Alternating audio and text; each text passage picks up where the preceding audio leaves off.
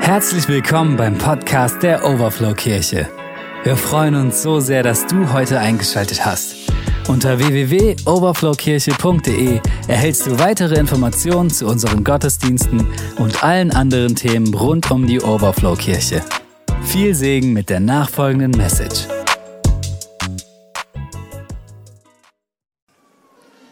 Ich habe in der Vorbereitung für diese Predigt ähm, etwas Spannendes erlebt. Ich hatte meine Predigt vorbereitet, ähm, noch nicht ganz fertig und hatte dann Mitte der Woche den Eindruck, dass ich sie nochmal umändern sollte. Das heißt, das ist sozusagen jetzt Version 2 der Predigt. Aber ich bin richtig dankbar dafür, denn ich habe nochmal so eine tiefe, ich, wie soll ich sagen, Respekt dafür bekommen, wie relevant dieses Thema ist, was ich heute haben darf. Ähm, und wie passend es zu den aktuellen Geschehnissen ist, in denen wir uns befinden. Wir befinden uns gerade in der Predigtserie Ich bin und wir wollen uns verschiedene Namen Gottes ansehen. Warum schauen wir uns verschiedene Namen Gottes an? Wir möchten darüber reden, weil wir glauben, dass wenn wir Gott anschauen, wer er ist und wie er ist, dass wir verändert werden. Mein Denken, dein Denken, unsere Haltung, unser Charakter wird verändert, wenn wir ihn sehen. Und vielleicht erinnert sich der ein oder andere, wir haben für 2023 die Jahresvision Glaubend sehen. Glaubend sehen und wir möchten Gott sehen und dann erleben, wie wir verändert werden und wie er in unser Leben, in unser Denken hineinkommt. Genau. Und wenn Gott sagt, dass er der Ich Bin ist, das haben wir schon von Stefan so wunderbar gehört, dann heißt es auch, das lesen wir in Hebräer 13, dass er derjenige ist, der war, der jetzt ist und der aber auch immer sein wird bis in Ewigkeit. Reinhard hat es ja schon super in der Anmoderation gesagt. Das hat echt klasse gepasst.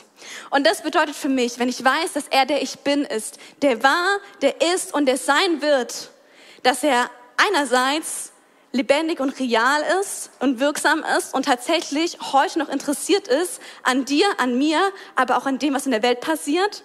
Und es bedeutet gleichzeitig auch, dass er nicht seine Augen verschließt vor dem, was passiert, sondern dass er in diesem ganzen Geschehen drin ist. Jetzt fragt ihr euch, worauf möchte sie eigentlich hinaus? Warum redet sie so lange um den heißen Brei? Eine kurze Frage. Was denkt ihr, ähm, welches Thema ist seit ungefähr mindestens vier Jahren in den Nachrichten präsent? Und es, es müssen jetzt nicht nur diejenigen antworten, die regelmäßig jeden Tag ihre Nachrichten-App checken oder Tagesschau schauen, sondern ich denke, wir alle, die in diesem Raum sind, das ist eine steile Behauptung, aber ich glaube, wir alle haben dieses Thema mitbekommen. Ihr dürft mal reinrufen, die Mutigen voraus. Corona.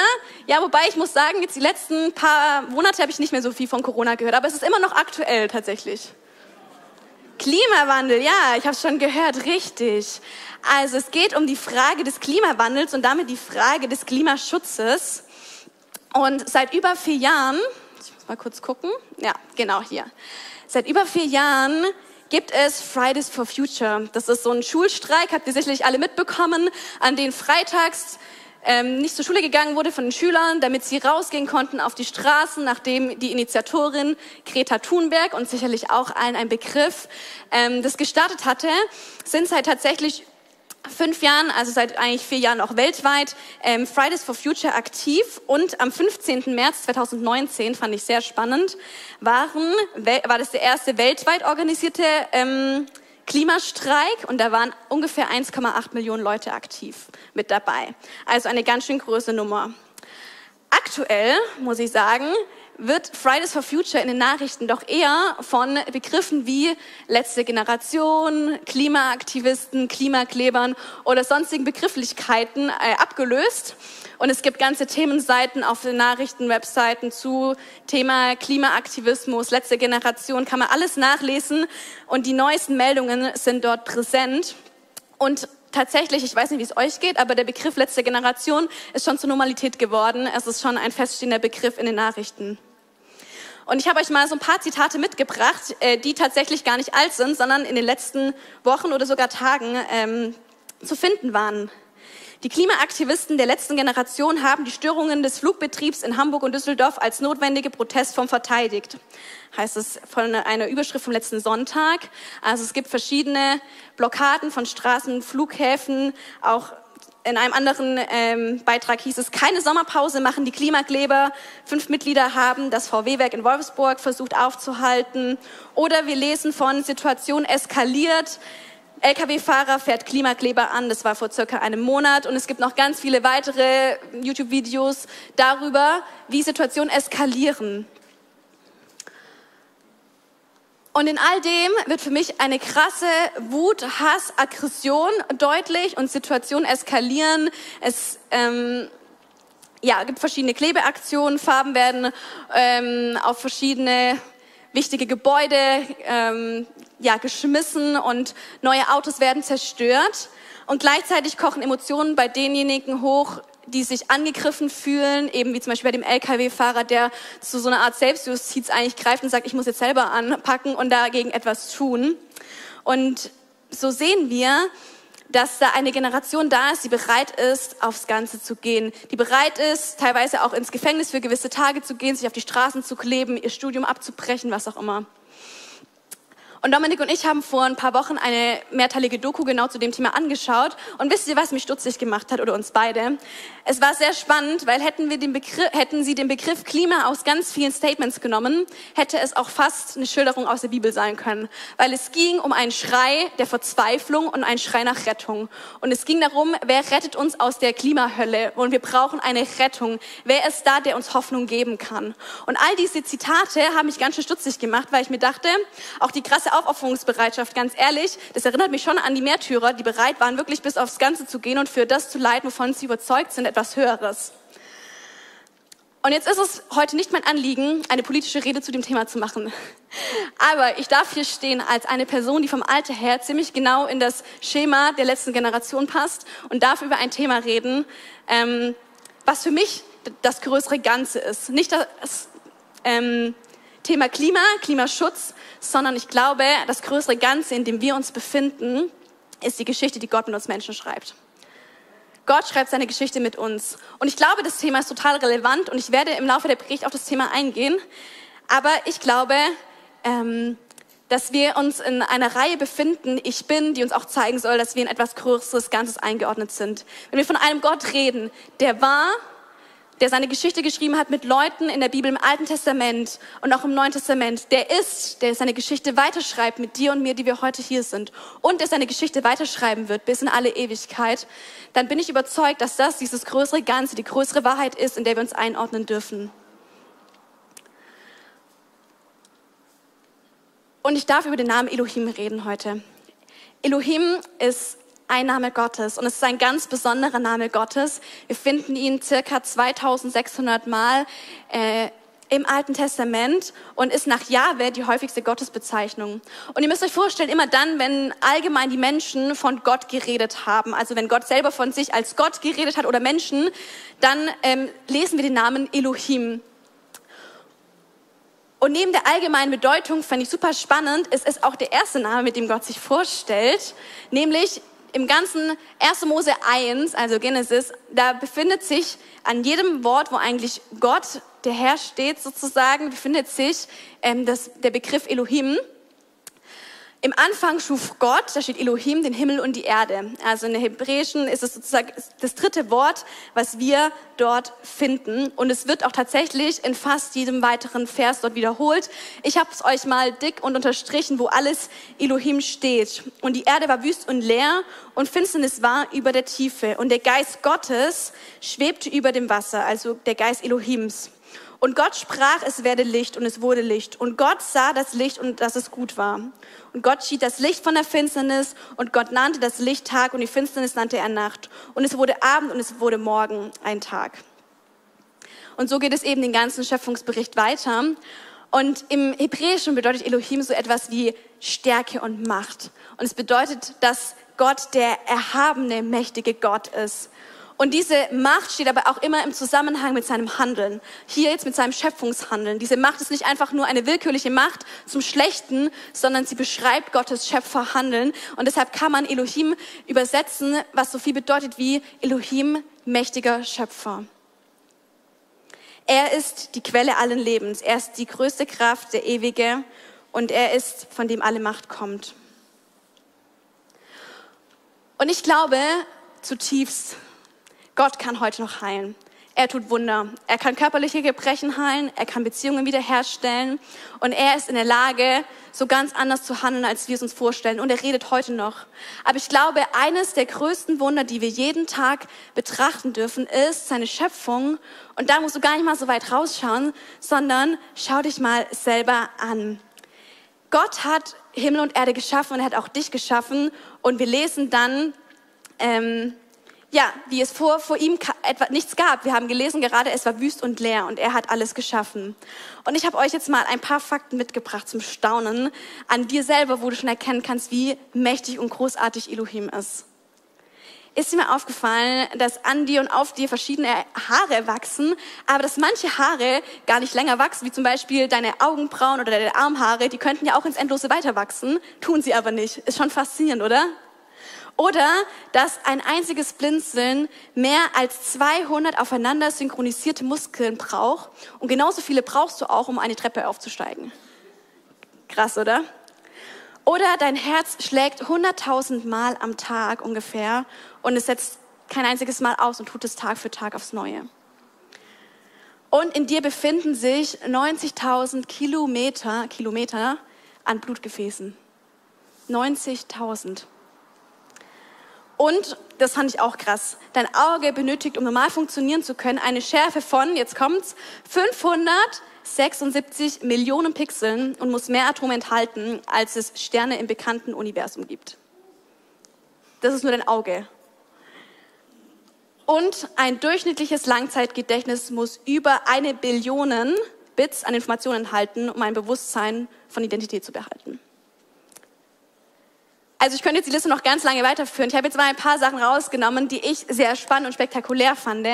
Aber allein wenn ich das sehe, und das ist jetzt mal, musst du mal überlegen, das bist nur du. Das sind nicht andere Lebewesen, die auch irgendwelche krassen Fähigkeiten haben, sondern das ist nur dein Körper, den Gott geschaffen hat.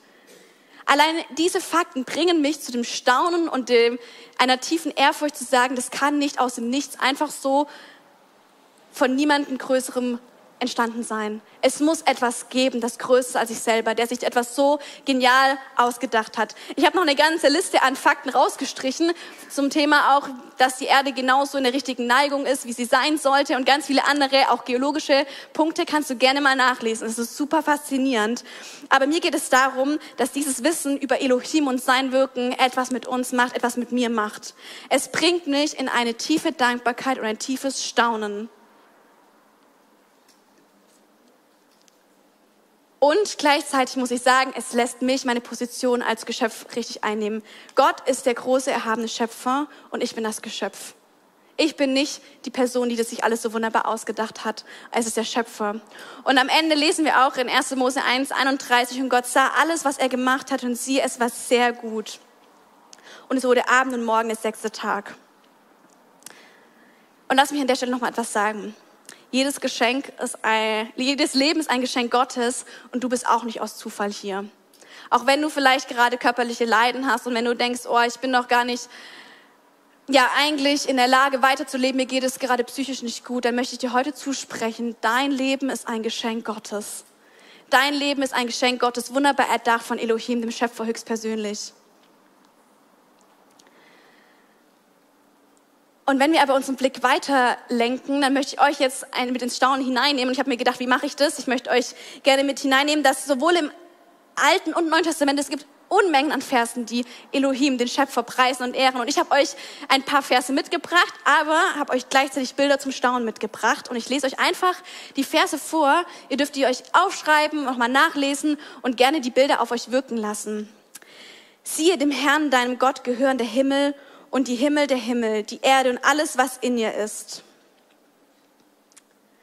Herr, unser Herr, wie herrlich ist dein Name auf der ganzen Erde, der du deine Hoheit gelegt hast auf den Himmel. Wenn ich anschaue dein Himmel, deiner Fingerwerk, den Mond und die Sterne, die du bereitet hast. Was ist der Mensch, dass du seiner gedenkst und des Menschen Sohn, dass du dich um ihn kümmerst? Hast du nicht erkannt oder hast du es nicht gehört? Ein ewiger Gott ist der Herr, der Schöpfer der Erden, der Enden der Erde. Er ermüdet nicht und ermattet nicht. Unergründlich ist seine Einsicht. Ich habe die Erde gemacht und den Menschen auf ihr geschaffen. Ich weiß, meine Hände haben den Himmel ausgespannt und all seinem Heer habe ich Befehl gegeben. Denn so spricht der Herr, der Schöpfer der Himmel. Er ist Elohim, der die Erde gebildet und bereitet hat. Er hat sie gegründet. Nicht als Einöde hat er sie geschaffen, sondern um zu bewohnen hat er sie gebildet. Ich bin der Herr und sonst keiner. Und du, Herr, hast im Anfang die Erde gegründet und die Himmel sind Werke deiner Hände. Wie können wir verstehen, dass die Welt durch Gottes Wort entstanden ist? Wir verstehen es durch den Glauben. Durch ihn erkennen wir, dass das Sichtbare seinen Ursprung in dem hat, was man nicht sieht, also in Gott. Und noch einen letzten habe ich mitgebracht. Du bist würdig, unser Herr und Gott, die Herrlichkeit und die Ehre und die Macht zu nehmen, denn du hast alle Dinge geschaffen und deines Willens wegen waren sie und sind sie erschaffen worden. Ist das krass, oder? Die letzten drei Bilder sind tatsächlich eigene Bilder. Ähm, und das sind Situationen, wenn ich auf dem Berg stehe und so etwas sehe, dann kann ich nicht anders, als Gott zu loben und zu preisen. Ich weiß gar nicht, wie man, was man anderes tun kann, als wenn man da oben steht und so etwas sieht. Zu wissen, es gibt einen großen, souveränen Schöpfer Gott und er sieht dich und mich, kleiner Mensch, die irgendein Punkt in der Zeitgeschichte sind. Aber für Gott sind wir es nicht. Für Gott sind wir wertvolle, kostbare Geschöpfe. Okay, das klingt alles richtig schön und gut und jetzt könnten wir eigentlich sagen, Predigt fertig, schön. Die Einleitung habe ich zwar nicht ganz verstanden, aber äh, das ist doch wunderbar. Aber nachdem wir jetzt begriffen haben, okay, Gott ist Schöpfer, Gott ist Elohim und wir lernen, dass wir staunen dürfen über seine Majestät, über sein Wirken, dann kommen wir jetzt auch zu dem Teil, wo ich sage, Elohim ehren bedeutet auch ganz konkret etwas, das es mit deinem und meinem Denken und Handeln tut. Und wie bringen wir jetzt das, was wir jetzt gehört haben über Gott, im Zusammenhang mit unserem heutigen Zeitgeschehen. Was hat das Wissen zu tun mit dem, was wir gerade in den Nachrichten sehen oder auch immer wieder in unserem Zeitlauf? Und ich möchte zum letzten Teil der Predigt mit euch oder zum größeren Teil der Predigt jetzt noch eine Bibelstelle anschauen, die es in sich hat. Ähm, und ihr dürft gerne eure digitalen oder analogen Bibeln jetzt mal rausschnappen, ähm, weil ich habe es nicht ganz geschafft, auf eine Folie hinzubekommen. Und es ist wirklich eine super, super spannende, hochaktuelle Bibelstelle. Es ist nämlich in Römer 1, die Verse 18 bis 25. Ich habe sie hier auch zum Mitlesen, aber gleich nochmal zum Reinschauen lohnt es sich auf jeden Fall, wenn ihr eure Bibeln oder eure Handys zückt und euch damit hineinlest. Okay, seid ihr gespannt und bereit, was Gott zu sagen hat zu den Themen? Ich auch. Gott lässt nämlich auch seinen Zorn sichtbar werden. Vom Himmel her lässt er ihn über alle Gottlosigkeit und Ungerechtigkeit der Menschen hereinbrechen. Denn mit dem Unrecht, das sie tun, treten sie die Wahrheit mit Füßen. Dabei ist doch das, was man von Gott erkennen kann, für sie deutlich sichtbar. Er selbst hat es ihnen vor Augen gestellt. Seit Erschaffung der Welt sind seine Werke ein sichtbarer Hinweis auf ihn, den unsichtbaren Gott, auf seine ewige Macht und sein göttliches Wesen. Vielleicht mal ganz kurz hier zu dem Teil. Gott zeigt sich in seinem Handeln, in seinem Wirken. Wir können ihn erkennen, indem er wirkt. Und all diese Fakten, die ich jetzt auch euch genannt habe, aber allein schon ohne diese Fakten, das Wissen darüber, wenn ich hineinschaue in die Welt, sind ein sichtbares Zeichen darauf, dass es einen Schöpfer geben muss. Dann heißt es nämlich weiter, die Menschen haben also keine Entschuldigung, denn trotz allem, was sie über Gott wussten, erwiesen sie ihm nicht die Ehre, die ihm zukommt und blieben ihm den Dank schuldig. Sie verloren sich in sinnlosen Gedankengängen und in ihrem Herzen, denen jede Einsicht fehlte, wurde es finster. Weil sie sich für klug hielten, sind sie zum Narren geworden. An die Stelle der Herrlichkeit des unvergänglichen Gottes setzten sie das Abbild des vergänglichen Menschen und die Abbilder von Vögeln, vierfüßigen Tieren und Kriechtieren. Deshalb hat Gott sie den Begierden ihres Herzens überlassen und der Unsittlichkeit preisgegeben, sodass sie ihre eigenen Körper entwürdigten. Denn sie vertauschten die Wahrheit, die Gott sie hatte erkennen lassen, mit der Lüge. Sie verehrten das Geschaffene und dienten ihm statt dem Schöpfer, der doch für immer und ewig zu preisen ist. Amen. Ich finde das eine super krasse Stelle, muss ich sagen, aber auch eine sehr aktuelle Stelle. Und sie beginnt, finde ich, mit einer Emotion, die wir Gott gar nicht gern zuschreiben lassen. Gott wird mit Zorn beschrieben. Sein Zorn gilt der Gottlosigkeit und Ungerechtigkeit, also der Art und Weise, wie die Menschen Gott gegenüber handeln, aber auch den Menschen und seiner Schöpfung gegenüber handeln. Also in einer Art und Weise, die Gott nicht ehrt. Denn obwohl Gott als Schöpfer und Elohim sichtbar ist, setzen sie an seine Stelle Abbilder und verehren ihn. Und ich finde, Vers 25 ist so ein bisschen die Pointe eigentlich dieser Textstelle. Sie haben Gottes Wahrheit in Lüge verkehrt und das Geschöpf verehrt und ihm gedient, statt dem Schöpfer, der gelobt ist in Ewigkeit.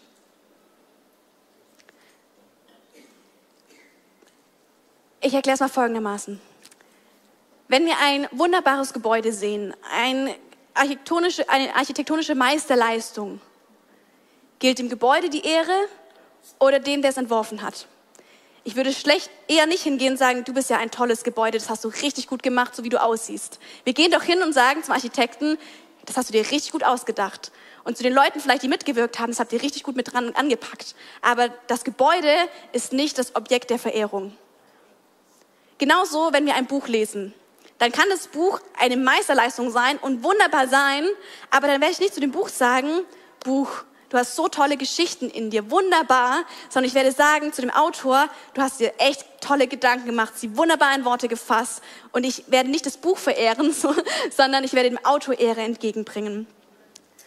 Und genau so kann die Schöpfung sich nicht selber erschaffen, sondern Gott, der nicht in Materie, in Raum und Zeit gefangen ist, hat die Schöpfung geschaffen, hat Materie, Raum und Zeit geschaffen. Er ist nicht in Materie gefangen, sondern er hat die Schöpfung geschaffen.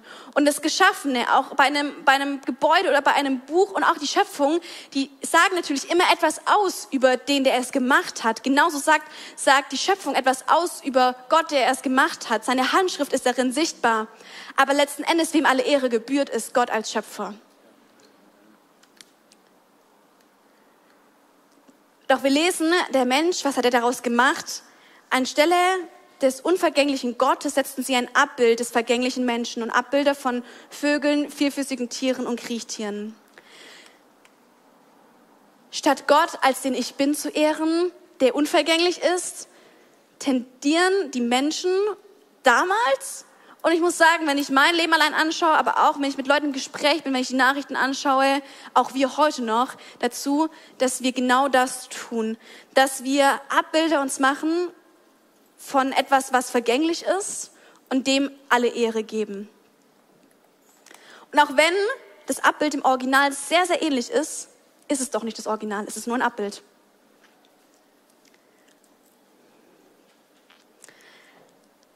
Ich habe mit einem sehr emotionalen Einstieg gestartet und ich glaube, dass dieses Wissen um Gott als Schöpfer Elohim, dass es etwas macht mit dir und mir und oft auch in sehr emotionalen Themen. Und in all dem geht es, und das ist mir so, so wichtig, um die Blickrichtung. Wer ist der Fokus? Und ich habe ein paar Themen mitgebracht, in dem Wissen, dass es auch sehr emotionale Themen teilweise sind. Und möchte da eine, ein paar Fragen stellen, was es vielleicht bedeuten kann, wenn die Blickrichtung falsch ist, wie es destruktiv und zerstörerisch sein kann. Und aber gleichzeitig ist mir ganz wichtig, sind die Fragen nicht so leicht zu beantworten. Wenn sie leicht zu beantworten wären, hätten wir keine Probleme wahrscheinlich damit. Sondern es sind meistens die kleinen, feinen Nuancen, wo viele Dinge sehr gut gestartet haben und einen guten Kern enthalten. Ganz wichtig. Aber dann doch den Blick weglenken von Elohim, den Schöpfer. Und dann wird es ungesund und dann wird es falsch. Ich habe ein paar Themen mitgebracht und werde auch ausführen, was ich damit meine. Vielleicht kannst du mal kurz weiterklicken, irgendwie funktioniert es gerade nicht. Was sehe ich in den Nachrichten, in meinem eigenen Leben, in den Gesprächen, die ich mit Leuten habe? Thema Körperkult. Das ganze Thema rund um Selbstoptimierung des Körpers, eine übertriebene Selbstbezogenheit auch. Und dann aber auch die Spannung zwischen, einerseits lesen wir, unser Körper ist ein Tempel des Heiligen Geistes. Das ist die Wahrheit, die steht, definitiv. Und dann aber gleichzeitig ist dein Körper nicht Objekt der Verehrung. Das ist die Spannung, in der wir leben. Geh gut mit deinem Körper um, es ist wichtig. Der Heilige Geist soll sich wohltun fühlen. Du kannst deinen Körper zu so vielen wunderbaren Dingen nutzen. Du kannst in deinem Körper, du kannst genießen, du kannst Gott genießen, du kannst auch fasten und du kannst deinen Körper nutzen als eine Möglichkeit, Gott zu begegnen. Dein Körper ist nicht an sich schlecht. Aber wenn es Objekt der Verehrung wird, dann wird es ungesund. Und diese Spannung, ich möchte sie nicht auflösen, es ist die Spannung, in der wir leben. Zweites Thema, Fitness, Ernährung, Gesundheit. Jetzt denkt man, geht in eine ähnliche Richtung. Aber auch da wenn das losgelöst ist vom Schöpfer, dann wird es ungesund. In Römer 14, 17 lesen wir, das Reich Gottes ist nicht Essen und Trinken, nicht das Geschaffene, sondern Friede, Freude und Gerechtigkeit im Heiligen Geist. Das sind die Maßstäbe für Gottes Reich.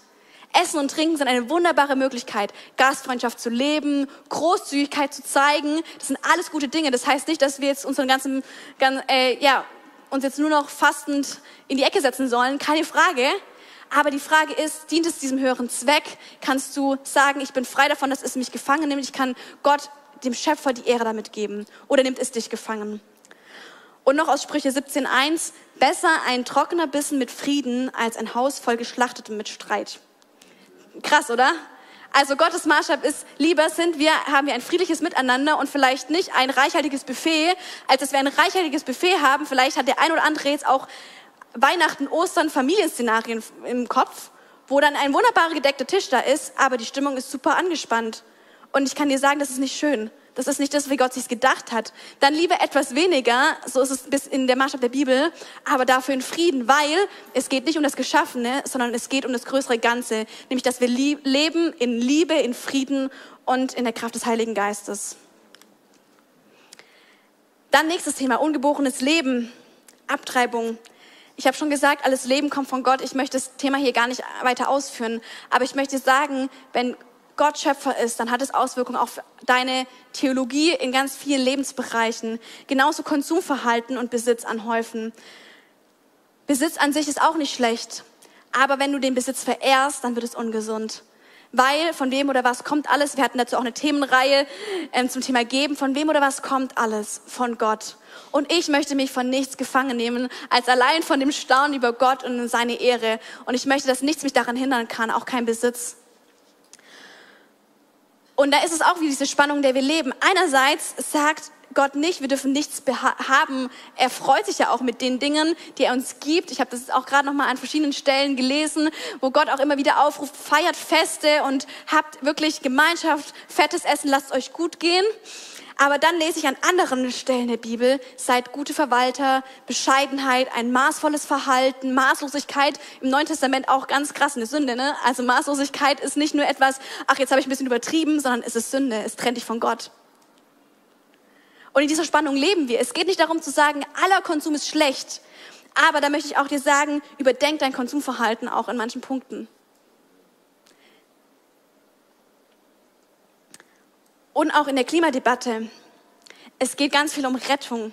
Wir sind nicht der Retter. Jesus Christus ist der Retter. Jesus Christus ist der Retter. Aber gerade vielleicht, wenn du frustriert bist von dem, was passiert und sagst, oh, die letzte Generation und was die alles machen. Aber die andere Wahrheit ist auch, wir dürfen die Schöpfung bewahren. Wir sollen gut damit umgehen. Und mein Handeln soll auf Gott zeigen. Ich will gut mit der Schöpfung umgehen. Nicht, weil ich der Schöpfung in erster Linie diene, sondern weil ich Gott diene. Und er ist derjenige, der mir sagt, was ich tun und lassen soll aber es darf sich auch zeigen und soll sich zeigen in meinem Handeln. Und da darf ich auch immer wieder offen sein und mich nachfragen, okay Gott, wie darf ich in all diesen verschiedenen Bereichen, und es sind noch ganz viele mehr, die ja Elohim ausfüllen möchten in deinem Leben, wie darf ich mich dazu positionieren und handeln? Wenn das Geschaffene zum Ultimativen wird und losgelöst vom Schöpfer, dann verliert es Sinn, Kraft und Leben. Und dann wird es zum Götzendienst. Dann wird es Kult, dann wird es etwas, was Gott sich nicht für uns gedacht hat. Weil dann sind nicht mehr, ist nicht mehr der Schöpfer, der, der angebetet wird, sondern meine Gesundheit, mein Ego, mein Aktionismus, den ich einbringe in verschiedenen Themen, meine Selbstgerechtigkeit, mein Wille und nicht mehr Gott. Doch im Kern geht es um Elohim. Und in all dem ist die Frage, wer ist darin dein Gott? Elohim oder nur ein Abbild? Und ich muss sagen, mich hat, ich habe ja erzählt, mich hat am Anfang so auch so eine heilige Ehrfurcht erfasst, weil ich diese Predigt nochmal umgeändert hat, weil ich gemerkt habe, als ich mich mit dem Thema beschäftigt habe, wie relevant dieses Wissen für dein und mein Leben ist. Wenn ich in mein Leben schaue, ertappe ich mich immer wieder dabei, wie mir teilweise war und auch noch ist, ich bin noch, leider noch nicht am Ziel angekommen, Beispiele. Essen wichtiger als die Menschen, meinen Körper mehr Aufmerksamkeit als Gott geschenkt habe, wie ich mich vom Besitz eingeschränkt gefühlt habe und darin gar nicht mehr Gott sehen konnte oder wie ich nur aufgrund meines Egos Dinge konsumiert habe und mir dabei auch vielleicht manche Menschenleben, die dahinter gestanden haben, die Dinge produziert haben, voll egal sind. Und es ist ein sehr provokantes Thema und es fordert mich auch sehr heraus, weil ich noch nicht an dem Punkt angekommen bin, wo ich denke, dass ich vielleicht sein könnte, aber ich darf schon sehen nach und nach, wie ich verändert werde, dass dieses Wissen über Elohim als Schöpfer mich verändert, immer mehr, wie es Frucht trägt und wie ich aber auch immer weiter bereit sein möchte, dass Gott meine Denkweisen hinterfragen darf. Egal aus welcher Generation ich stamme, egal wie ich zu Themen denke, es geht um ihn. Und jetzt darf ich ja hier stehen als so eine Person, die vom Alter her Teil der letzten Generation sein äh, könnte und mein Statement zu diesem Thema, was ich auch schon mal Anfang angelungen habe, ist, du und ich, wir sind Teil eines großen Ganzen, einer Rettungsgeschichte. Und diese Rettungsgeschichte, die haben nicht wir in der Hand, aber wir dürfen Teil davon sein. Jesus Christus ist gekommen als Retter für die Menschheit. Und das größte Problem, was wir haben, ist, dass wir getrennt von Gott sind das ist unser größtes Problem und dafür brauchen wir Rettung. Und indem wir von Jesus Christus Rettung erfahren, werden wir immer mehr zu Menschen verändert durch seinen Geist, die ihn ehren und in allem, was wir tun und sagen, auf ihn hinweisen. Und ich kann dir sagen aus meinem Leben, jedes Mal, wenn ich nicht das Geschaffene, sondern den Schöpfer und was er sieht und liebt, nämlich auch die Menschen. Er liebt es miteinander. Er, er liebt es, wenn wir wegschauen von Dingen, die uns so ablenken, hin auf ihn und die Menschen. Immer wenn ich das getan habe, habe ich innerlich eine Freiheit erlebt, die ich sonst nie sonst erlebt hätte. Jedes Mal, wenn ich das getan habe, habe ich gemerkt, wie mein innerer Geist so innerlich ein Stück weit aufgeschrien hat, gesagt, ja, Dafür wurde ich geschaffen. Nicht für irgendetwas anderes, nicht für ein Abbild, was mich letzten Endes nur leer lässt, was mich letzten Endes nur in Gefangenschaft bringt.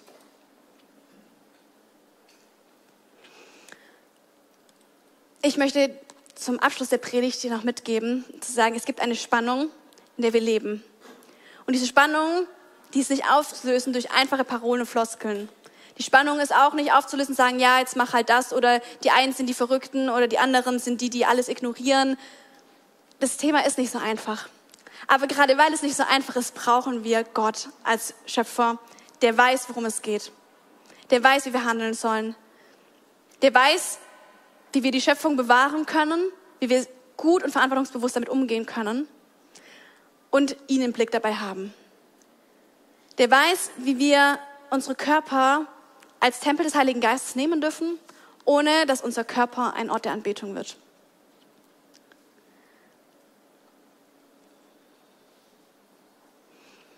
Vielleicht können wir an der Stelle einfach mal alle die Augen schließen und kurz in uns gehen. Die Lobpreisband darf gerne schon nach vorne kommen.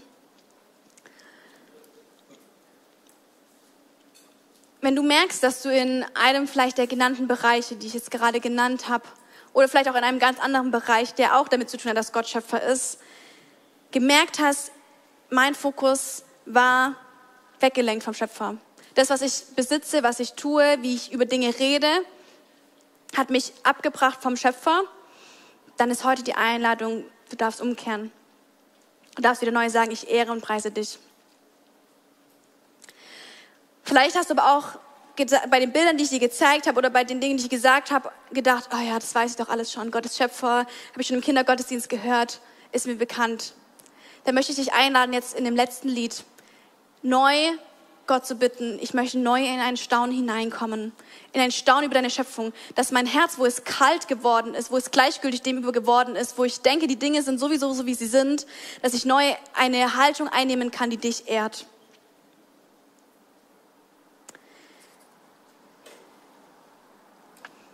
Und ich kann dir kein Patentrezept erzählen, wie du dich in den ganzen einzelnen Lebensbereichen behalten sollst. Aber der Heilige Geist kann dir sagen und Dinge aufzeigen, wo du dich neu ausrichten darfst. Und dafür möchte ich jetzt auch ganz konkret beten. Elohim, du mächtiger Schöpfer, das Wissen über dich ist wunderbar, weil du wunderbar bist. Aber dieses Wissen allein verändert mich noch nicht. Ich brauche deinen Geist. Und Heiliger Geist, ich lade dich ein, dass du dieses Wissen ganz, ganz tief in meinem Herzen offenbarst dass ich neu staunen kann über das, was du geschaffen hast, dass ich neu dir in Dankbarkeit begegnen kann und dass du mir zeigst, wo in meinem Leben, egal ob es in Bezug auf Körper oder materielle Dinge oder die Art und Weise, wie ich mit Leben umgehe, wie ich mit der Schöpfung umgehe, zeig du auf, wo ich dich damit nicht ehre. Aber zeig mir auch auf, wo ich mehr dem Geschaffenen, dem Abbild von dir diene, als dir selber, dem Schöpfer.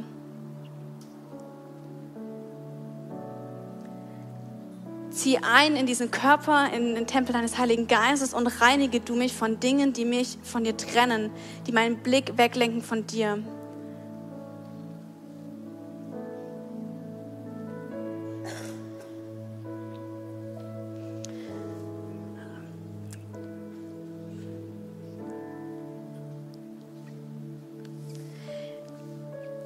Wir wollen jetzt in eine Zeit der Anbetung gehen und ich möchte dich einladen, das, was du gehört hast, preis Gott dafür. Oder da, wo du merkst, dass du an Dingen festklammerst, die dich abhalten, Elohim zu ehren, dann bring es vor Gott, kehre um, komm neu hinein in seine Gegenwart. Amen.